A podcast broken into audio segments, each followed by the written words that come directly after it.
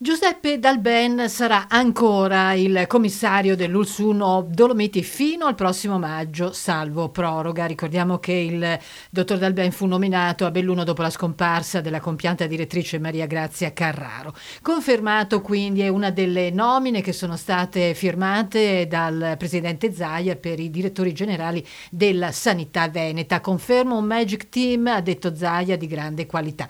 Il presidente infatti ha nominato oggi i direttori generali generali che guideranno le ASL per il prossimo biennio. I manager erano a suo tempo stati ingaggiati con un contratto triennale che sarebbe scaduto il 28 febbraio e rimarranno quindi in carica fino ai primi del marzo 2026. Il governatore ha confermato per il prossimo biennio tutti i manager in carica, effettuando però alcuni spostamenti sul territorio, con lo solo scopo, ha detto, di migliorare ulteriormente la performance complessiva che negli scorsi tre difficili anni è stata comunque foriera di grandi risultati. Confermato anche Roberto Tognolo alla guida di Azienda Zero, ma sentiamo anche una battuta dello stesso Zaia al termine della presentazione, tra l'altro anche di alcuni numeri e degli ottimi risultati raggiunti dalla sanità veneta. Il 2023 è stato chiuso con un più 4, più 7, più 8%, dipende, dipende dai comparti della sanità, a invarianza di personale, quindi c'è stata una grande produzione, ringrazio tutti, non solo i direttori generali, ma tutti coloro che lavorano nella sanità, sono 64.000 dei quali 12.000 sono medici.